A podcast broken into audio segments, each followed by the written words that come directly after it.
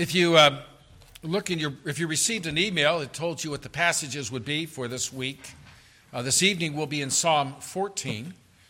Um, if you noticed in that email, or if you look at your bulletin, the text that we announced was uh, chapter 3 of the Gospel of John, verses 14 through 16. And it was very much my intention to cover that passage this Lord's Day. But the more I prepared, the more I realized um, I wasn't going to do justice to the whole passage. And so we're in Genesis to no. So, uh, so we're just going to do verses 14 and 15. Um, I, as again, as we hope, as I developed this, I just realized that there's so much here in these first two verses. I, I wouldn't do justice to verse 16. That doesn't guarantee that this will be a shorter message. But it's shorter than if I were to include verse 16. So, so that just so you know, because otherwise I'm afraid you might start panicking as you see where I am in verse 15 and where we are on the clock. Um, so just these two verses uh, for before us. But let's remember where we've been. Jesus uh, went in to Jerusalem. You know, he cleansed the temple. Uh, and apparently uh, was doing some miracles, sign, signs, John calls them. That's a miracle with a message. It wasn't just a miracle, but it had meaning to it. It, it said something about who God is and who Jesus is, and, and authenticating him as the Messiah. As a result of that, one of the leaders in Israel, a man named Nicodemus, a Pharisee, there were only 6,000 Pharisees in Israel. A member of the Sanhedrin, there are only 70 of those in Israel. That's the, the ruling uh, body, that it's both Congress and Supreme Court, and he was one of them. And Jesus even calls him the teacher of Israel. Nicodemus came as a result of seeing the ministry of Jesus and said, we know who you are. You, you, you have to be from God. And Jesus begins a discussion with him. I'd like to read, and our verses are verses 14 and 15, but to get that context, I'm going to go back to chapter 3, verse 1. I encourage you to, to follow in your Bible as I read through verse 15. There was a man of the Pharisees named Nicodemus, a ruler of the Jews. This man came to Jesus by night and said to him, Rabbi, we know you are a teacher come from God, for no one can do these signs that you do unless God is with him. Jesus answered and said to him, Most assuredly I say to you, unless one is born again, he cannot see the kingdom of God. Nicodemus said to him, How can a man be born when he is old? Can he enter a second time into his mother's womb and be born? Jesus answered, Most assuredly I say to you, Unless one is born of water and the Spirit, he cannot enter the kingdom of God. That which is born of the flesh is flesh, and that which is born of the Spirit is spirit. Do not marvel that I said to you, You must be born again. The wind blows where it wishes, and you hear the sound of it, but cannot tell where it comes from and where it goes. So is everyone who is born of the Spirit. Nicodemus answered and said to him, How can these things be? Jesus answered and said to him, Are you the teacher of Israel and do not know these things?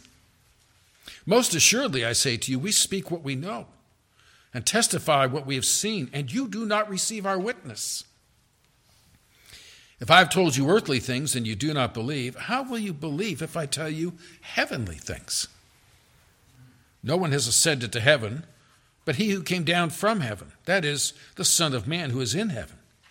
And as Moses, list, as Moses lifted up the serpent in the wilderness, even so must the Son of Man be lifted up, that whoever believes in him should not perish, but have eternal life. So, as the Lord's been speaking to Nicodemus, and lays out and basically uh, you know nicodemus probably wanted to talk religion and commandments and laws and Jesus goes straight to the heart of the issue. You must be born again. Nicodemus' response is, How can these things be? And Jesus responds with, if you will, a, a reproving sense of wonder. And how can you, the teacher of Israel, not know these things? These are fundamentals, these are basics. And it's not something, Jesus was not here saying something new. And we, we, as we developed this passage, we pointed to Old Testament texts that te- teach about the, the washing, cleansing, and renewing of the Holy Spirit to the heart. How can you, Nicodemus, not know these things? You know your Bible. How can you not know these things? And so verses 12 and 13 sort of set, especially the text, uh, set the context for our text. I've told you earthly things and you do not believe. What earthly things? He's talked about being born again, these fundamental things. How will you receive if I tell you heavenly things? And then he speaks of himself. No one is ascended to heaven but, but he who came down from heaven. That is the Son of Man who is in heaven. And right there, that's an incredible statement. I have come down and am in heaven at the same time. Well, how can anyone be in two places at the same time? That's impossible for us. It's only possible for God. So, in that statement, Jesus makes a powerful declaration. So, but what Jesus is saying is remember, Nicodemus came and honored him with the title uh, Rabbi. That's saying a lot from Pharisee uh, and Sadducee member Nicodemus. Uh, he, was, he, was, he felt like he was honoring him. Rabbi, he said, uh, we know you must be teaching from God. And Jesus makes it clear I'm not simply a rabbi teaching God's word, but rather, he says, He is the Son of Man who's come down from heaven. Those are two huge statements as well. Son of Man, instantly to a, to a Jew who knew his scripture, Daniel chapter 7, the Son of Man is a messianic title. Come down from heaven. People that already were just wondering and amazed at John the Baptist. They thought perhaps he was a, some wondered if he was the Messiah or Elijah, certainly a prophet. And Jesus said, No, no, I'm none of those. Alone, I have come from heaven. No one else can declare that. I have come from heaven. I am the Son of Man, the Messiah, come from heaven. And I speak of what I know from heaven. Then Jesus opens up the Old Testament again. And as Moses lifted up the serpent in the wilderness, even so must the Son of Man be lifted up. Now, I've tried to talk as we have gone through the Bible over the years, watch those connecting words. And this one begins with the word and. He's continuing his thought. I, I have come down from heaven. I'm the Son of Man, come down from heaven. And as Moses lifted up the servant in the wilderness, even so must the Son of Man be lifted up. So he's connecting. I am the Messiah come down from heaven and the Son of Man must be lifted up. And so there's quite a contrast there. We'll see that as it develops. Well, Nicodemus knew the event well. Now, as, as we read that, a lot of times that might be a what's he talking about? Moses, serpent in the wilderness. Jesus didn't have to explain. He would just describe it, and Moses and, and Nicodemus would know the passage. You know, it's interesting. We have chapters and verses in our Bibles. They didn't in, in the time of Nicodemus and Jesus. And so you just start the, you know, they would talk, refer to a passage by the first word or two. That's how well they knew their Bibles. And so as Jesus describes this, it's well known to us, well known to him, but maybe not as well known to us. And so that's why we're going to spend some time looking at Numbers chapter 21. Now, in the outline, I have uh, verses 1 to 9. And so I'll go ahead and read that. But what's really going to pick up for us when we get to verse 4 The king of Arad, the Canaanite who dwelt in the south, heard that Israel was coming on the road to Atharim. And then he fought against Israel and took some of them prisoners. So Israel made a vow to the Lord and said, If you will indeed deliver this people into my hand, I will utterly destroy their cities. The Lord listened to the voice of Israel and delivered up the Canaanites, and they utterly destroyed them in their cities. So the name of the place was called Hormah, which references destruction. Then they, Israel, journeyed from Mount Hor by the way of the Red Sea to go around the land of Edom. All right. This is one of those things, when you're reading your Bible, it's, it's helpful sometimes to have a, a, a map with you. Now, for you uh, old fashioned people that use dead tree versions of the Bible, at the back there's a remarkable thing. There are maps, lovely maps. Like mine, mine is, there's some great stuff here. In fact, I, maybe I'll even just kind of give you a well, I'll give you a sense of it by pretending to be a map, if you will. Now I'm going to have to use mirror image. So I'm looking from behind the map to you, okay? When I think of Israel, I, I think of circle, line, circle. Sea of Galilee, Jordan River, Dead Sea, or Salt Sea. Okay, and so on the western side is what we call Israel. Judea and Samaria, that stuff. From Israel, from the Sea of Galilee on down. I, am I doing this right? Yes. on the eastern side is uh, the, the uh, uh, Ammon, Moab, Edom.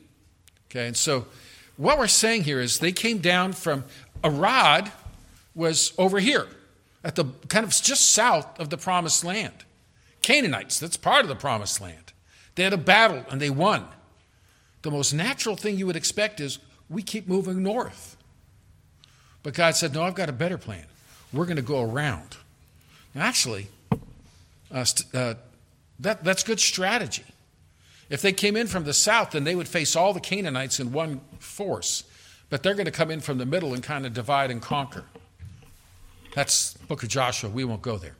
But here's the point. They've had a, they, they were attacked over here by the uh, Canaanites.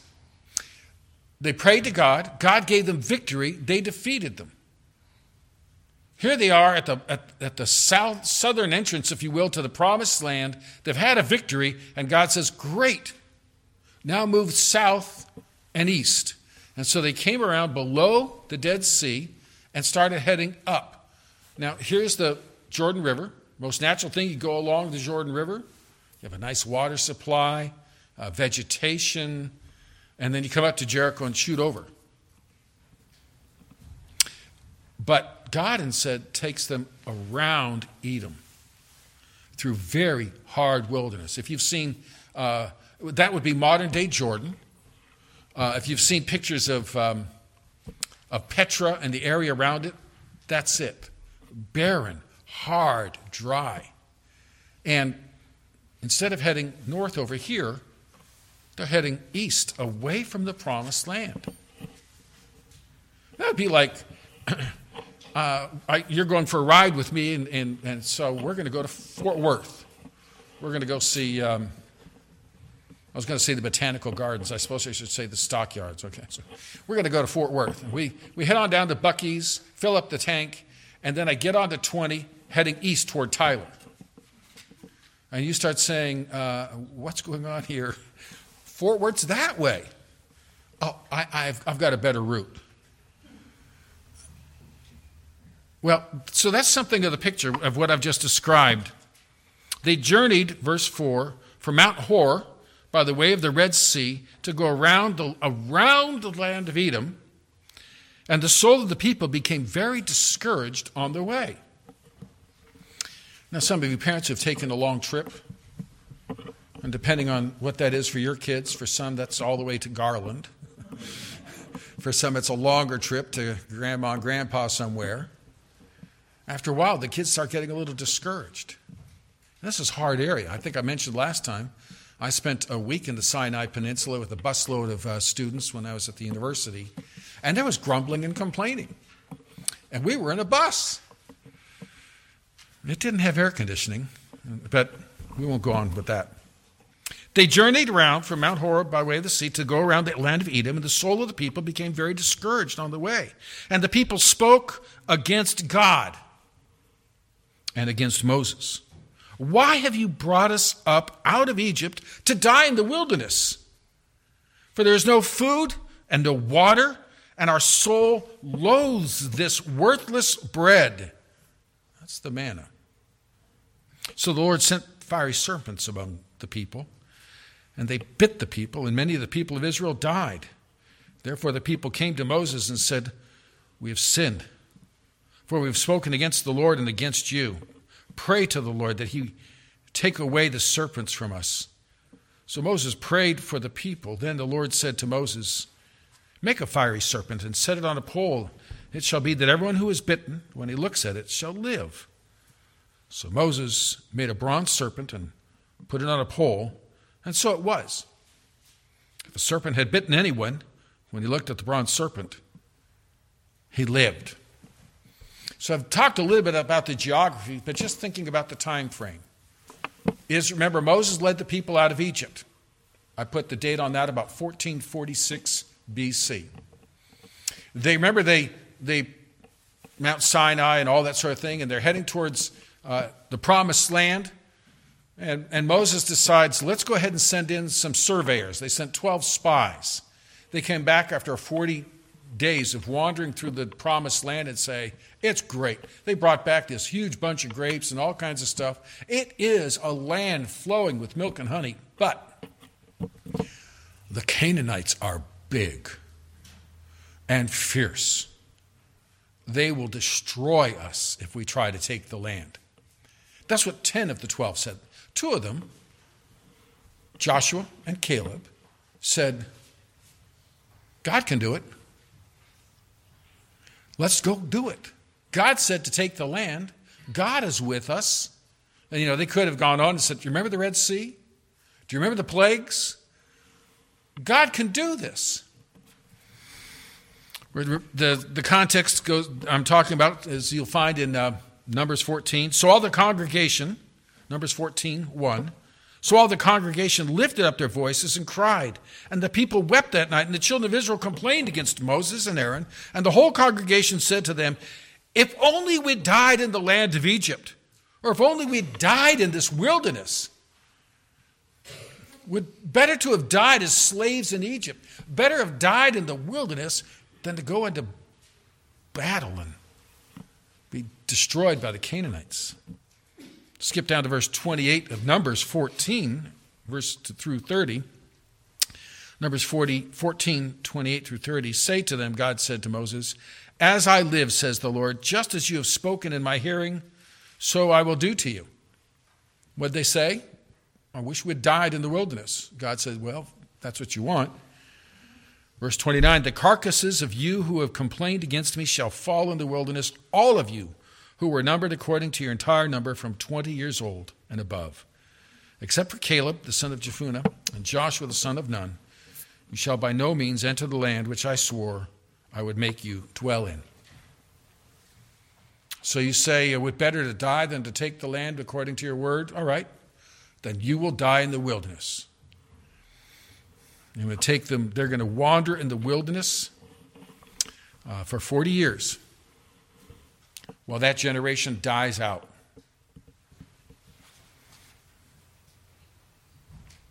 They complained, and God said, All right, have it your way. Uh, that's what happened 40 years ago.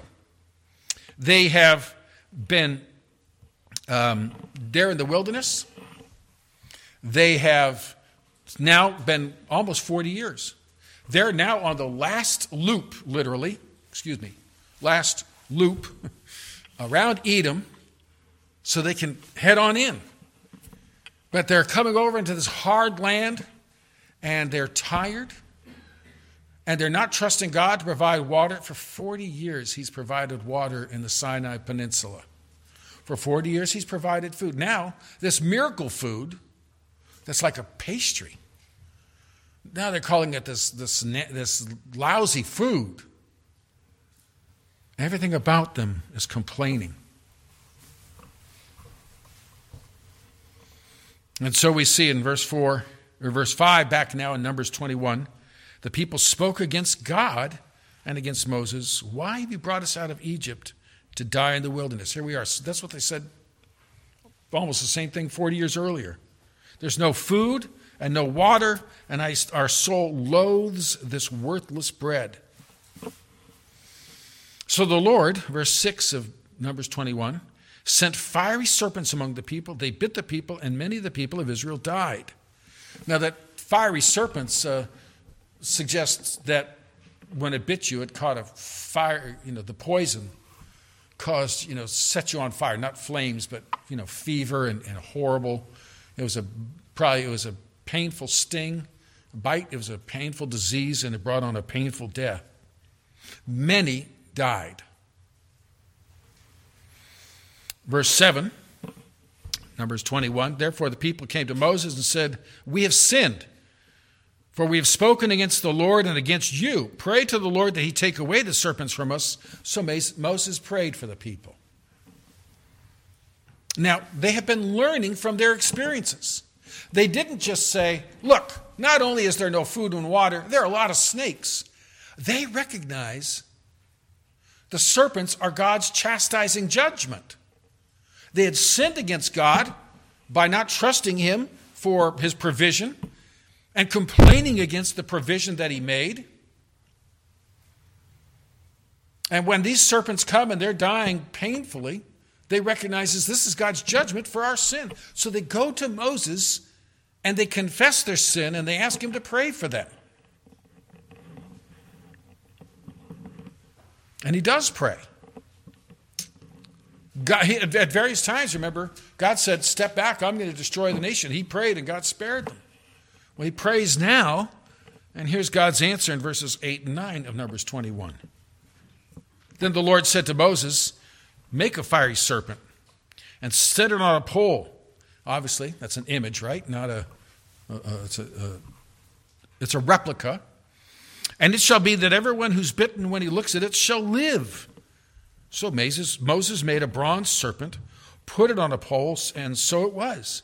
If a serpent had bitten anyone, when he looked at the bronze serpent, he lived. Now, notice the answer God gives Moses. They had sinned, God sent his judgment, they had confessed their sin and prayed, and what did God tell them to do? Intercessory prayers of Moses were not enough. Notice, though, he doesn't say, tell them, set up an altar, you know, go to the tabernacle, that had that now for almost 40 years, and have, have the priests offer sin sacrifices. He doesn't say that either.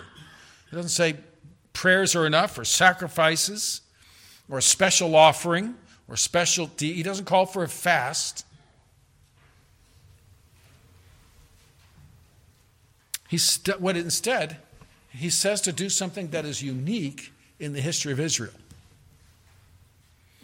Moses is to make a bronze replica of the serpent and put it on a, up on a post. And so anyone who has been bitten and looks at that will be healed. There's no medicine or ritual that will heal them. they try that, they will die. I wonder what the response of the people was. Looking at the bronze snake is going to make me well. Didn't grandfathers tell us about a snake bite remedy? What was in it? Let's, let's see if we can't make up some um, medications, special prayers, um, all kinds of things. They, you know, imagine people were saying, no, you can't be just looking at that bronze replica of the pole. What is that supposed to do?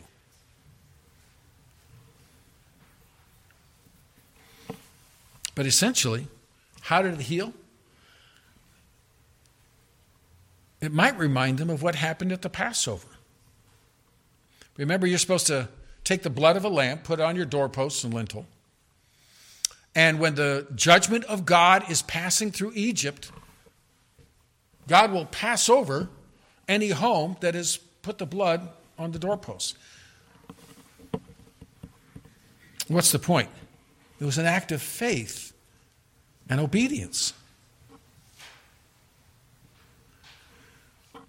by now, the, the Passover, that was the 10th plague God had sent on Egypt. Uh, so I, I'm imagining by plague 10, when he announces, here comes another plague, I imagine the Israelites are saying, here comes another plague. They're believing him.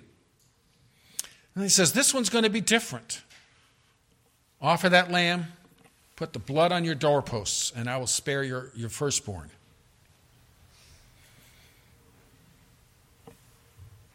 Did the blood on the doorposts in some way medicate the firstborn? No, it was, it was an act of believing God's promise and obeying Him. And so, um, in the same way, that's what's going on with the serpent. Why?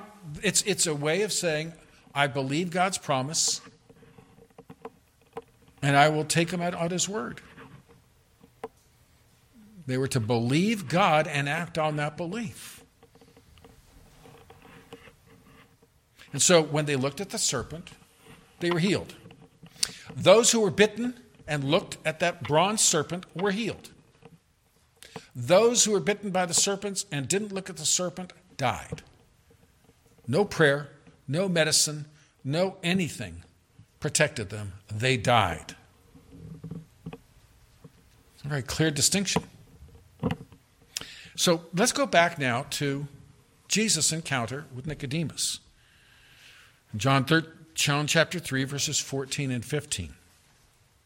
As Moses lifted up the serpent in the wilderness, even so, he said, must the Son of Man be lifted up, that whoever believes in him should not perish but have eternal life.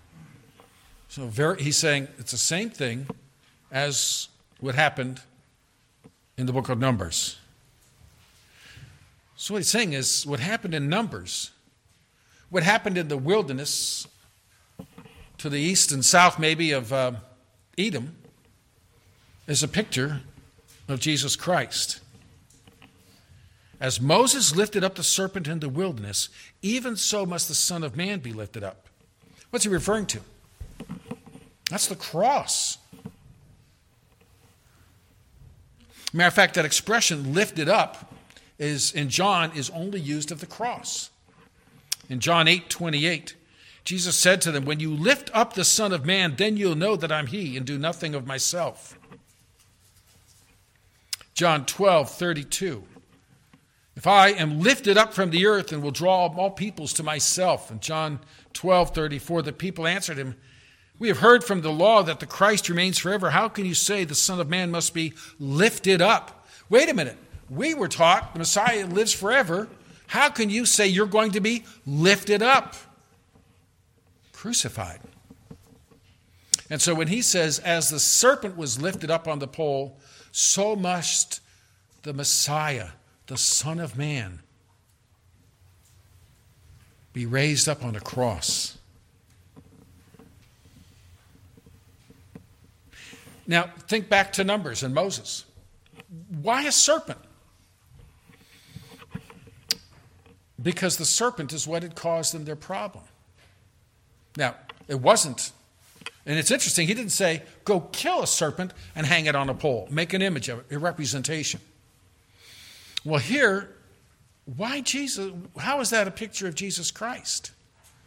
How does the serpent represent Jesus Christ? Because when Jesus went on the cross, he took our sin on himself. By the way, serpent causing the punishment, that's, that kind of really does fit with Jesus, isn't it? How did our sin problem begin? It was a serpent bite, if you will. A talking serpent that, that, that led everyone astray, led Adam and Eve astray. Our sin begins with a serpent problem. But that serpent problem is really a sin problem. And so when Jesus saw us on the cross, he's representing the fact that he's taking our sin upon himself.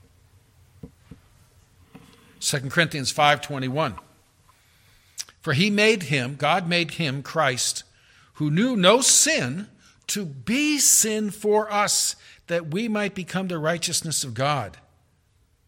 The serpent brought physical death.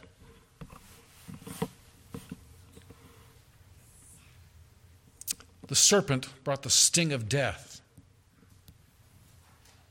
sin was introduced into humanity. That's the ultimate source of death. When Jesus dies on the cross, like the serpent, he's a rep- it's, our sin is on him.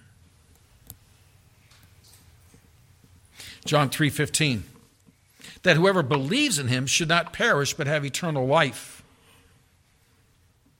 So, notice Moses didn't just make the say, well, a serpent's your problem, make a serpent.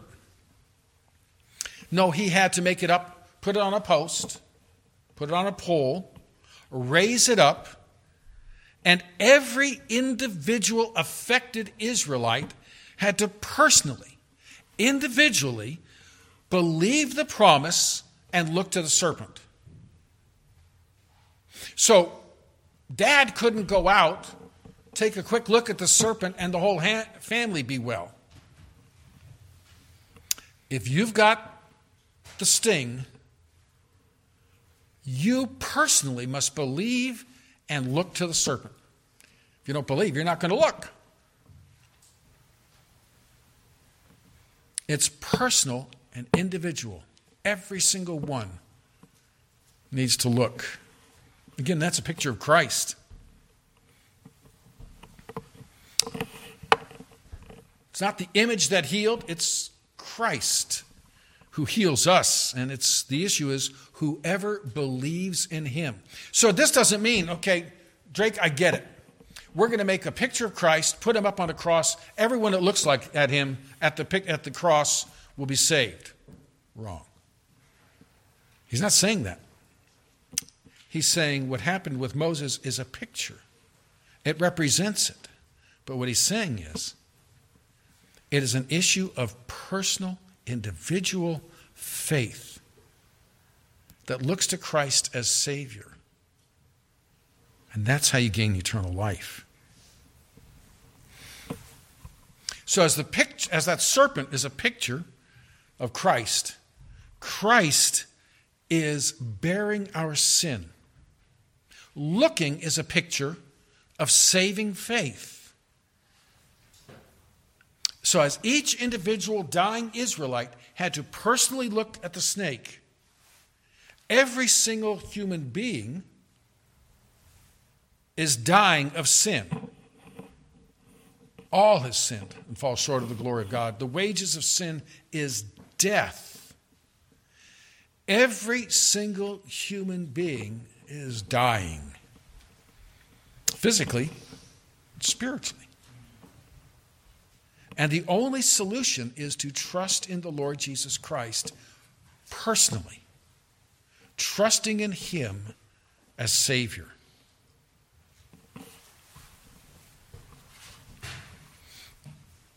When I thought of this passage, I was reminded of an incident in a, the life of a Baptist preacher. I don't know if I've ever mentioned him. Uh, his name is Charles Spurgeon. He lived back in the 1800s. Well, before he ever was a preacher, he was the grandson and son of preachers. Raised in a godly home, we heard the gospel constantly. But as a young child, it was January 6th, 1850. So I was looking at my calendar and getting all excited. Oh, it's the 6th, but we're off by a month. It was January 6th, 1850. It was a snowy day.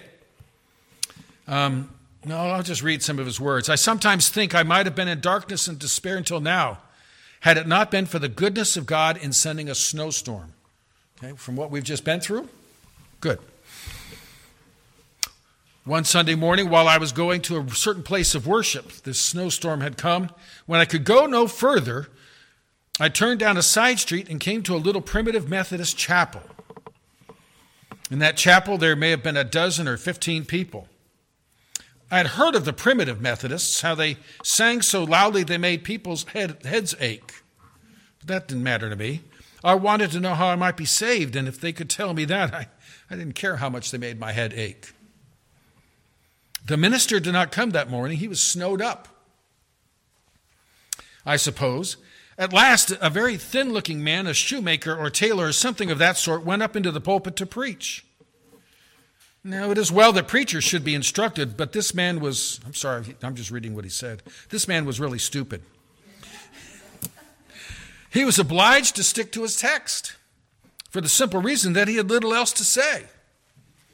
So, if you're going to teach or preach a Bible lesson and you don't know what to say, well, stick with the text. The text was, Look unto me and be saved, all the ends of the earth. That's Isaiah 45, 22. He didn't even know he didn't even pronounce the words rightly. But that didn't matter. There was, I thought, a glimpse of hope for me in that text. The preacher began thus My dear friends, this is a very simple text indeed. It says, Look. Now, now look and don't take a deal of pains. It ain't lifting your foot or your finger, it's just look. Well, a man needn't go to college to learn to look. You may be the biggest fool, and yet you can look. A man needn't be worth a thousand a year to be able to look. Anyone could look, even a child can look. But then the text says, Look unto me. I, said he, in broad Essex. Many on ye are looking to yourselves, but it's no use looking there. You'll never find any comfort in yourselves. Some look to God the Father. No, look to him, and by and by Jesus Christ says, Look unto me. Some on ye say, We must wait for the Spirit working. You have no business with that just now. Just look to Christ, the text says. Look unto me. And so he talks about Jesus Christ on the cross and says, Look unto Christ. When it got on to about that length, he managed to spin out 10 minutes or so, and he was at the end of his tether. Then he looked at me under the gallery, and I dare say, with so few present, he knew me to be a stranger. Just fixing his eyes on me as if he knew all my heart, he said, Young man, you look very miserable. I've thought about trying that some Sundays. Well, I did, but I'd not been accustomed to have remarks made from the pulpit on my personal appearance before. However, it was a good blow, struck right home. He continued, And you always will be miserable. Miserable in life, miserable in death, if you don't obey my text. But if you obey now, this moment, you'll be saved. Then, lifting up his hands, he shouted as only a primitive Methodist could do Young man, Look to Jesus Christ. Look, look, look. You have nothing to do but look and live. I saw at once the way of salvation. I now know not what else he said. I, I didn't take much notice of it. I was so possessed with that one thought. Like as when the brazen serpent was lifted up, the people only looked and were healed. So was with me. I had been waiting to do 50 things, but when I heard that word look, what a charming word it seemed to me. he goes on to talk about that's what he did. He trusted in Christ. It's interesting, he said, I've been looking to do 50 things. I've at times shared Christ with people and get the response, that sounds too easy. Just believe. That doesn't seem right. Matter of fact, on that bus trip in Sinai Peninsula one time, I had an opportunity to share my faith in Christ around the fire. And, and later on, I was on the other side of the bus and I heard some of them talking. They're saying, No, that just can't be right. It's, you've, got to, you've to live right to earn salvation. See, that's so natural to the human mind. I've got to do something. Why? If salvation's a gift, you can live any way you want. Of course, there's answers to that. If God truly saves your soul, you're a different person. You're going to live differently, but you don't live differently to get to heaven. Salvation is a gift received by looking in faith to the Savior. See, think about those people in the wilderness. They had the horrible pain of the sting. And they believed God's promise Perhaps they'd already tried some medicines. Perhaps they'd tried to cut open the wound and let the, the poison out. Whatever they did, they realized there was no other way. And they believed the promise of God and they looked. Each one personally. You're not a Christian. You're not saved because your family is Christian. You're not saved because your family went to church. So many have that idea. Oh, my family are this religion or that religion, this church or that church. That's, that's good. That's nice. What about you? Have you personally, individually, seen your need of the Savior and looked to Him in saving faith?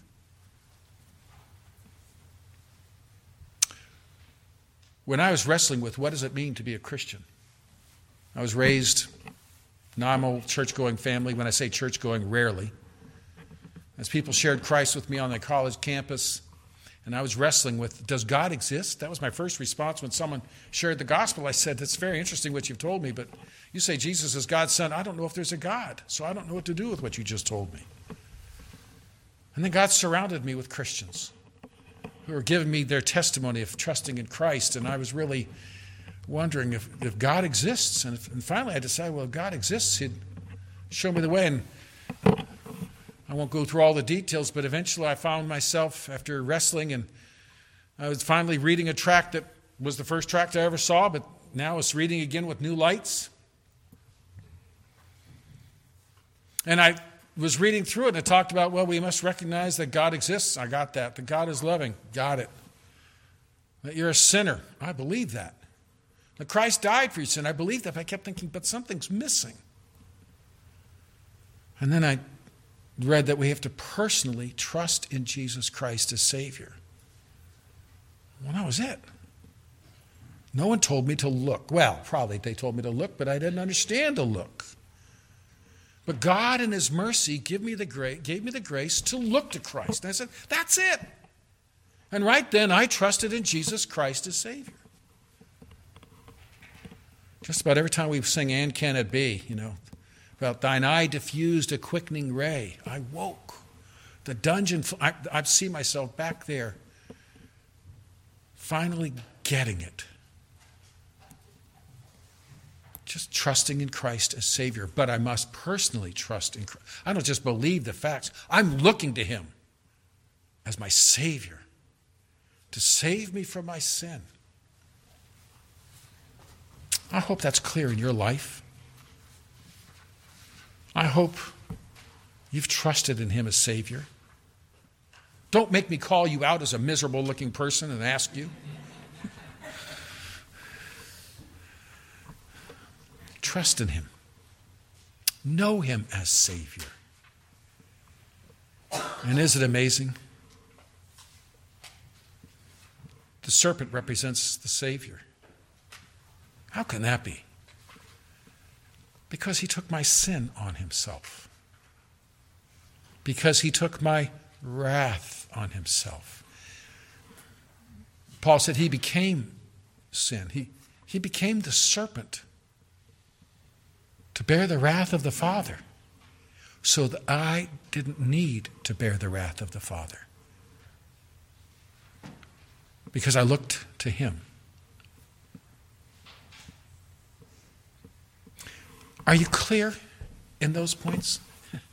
Charles Spurgeon, he, he, he, was reading Puritans at the age of five. He had heard many a sermon, he had heard many a text, he'd heard many an, exhort, many an exhortation. But is it clear in your heart the need to personally trust in Jesus Christ to save you from the wrath of God for your sin? Trust in Him. Is it clear when you're telling people what it means to be a Christian? The issue is the need to personally recognize my need and turn to Christ in, in, in saving trust. May God give us the grace for the clarity of that and to, to share that clarity with others. Father, Thank you for your saving grace in Christ. Thank you for your love and mercy toward us. Father, I do pray if any here have yet to comprehend it, to, to truly trust in Christ as a personal, individual response, Father, I pray even now you'd open the eyes of faith that they might believe. Father, perhaps as we have been thinking about this text, our our heart has turned to loved ones. And we see them struggling in religion and effort and doing this and not doing that. And what they need is to look to Christ. Oh, Father, I pray we join our hearts together and pray for those loved ones that you might open their eyes to see the Savior on the cross and, and look to him in saving faith. Father, I thank you. That is through your grace, through faith, that we have life. And that the needs of your justice were met through Jesus Christ. And I thank you that even as we come from here to the Lord's table, we remember He gave Himself that we might have forgiveness and life. Lord, we worship you for that in Jesus' name. Amen.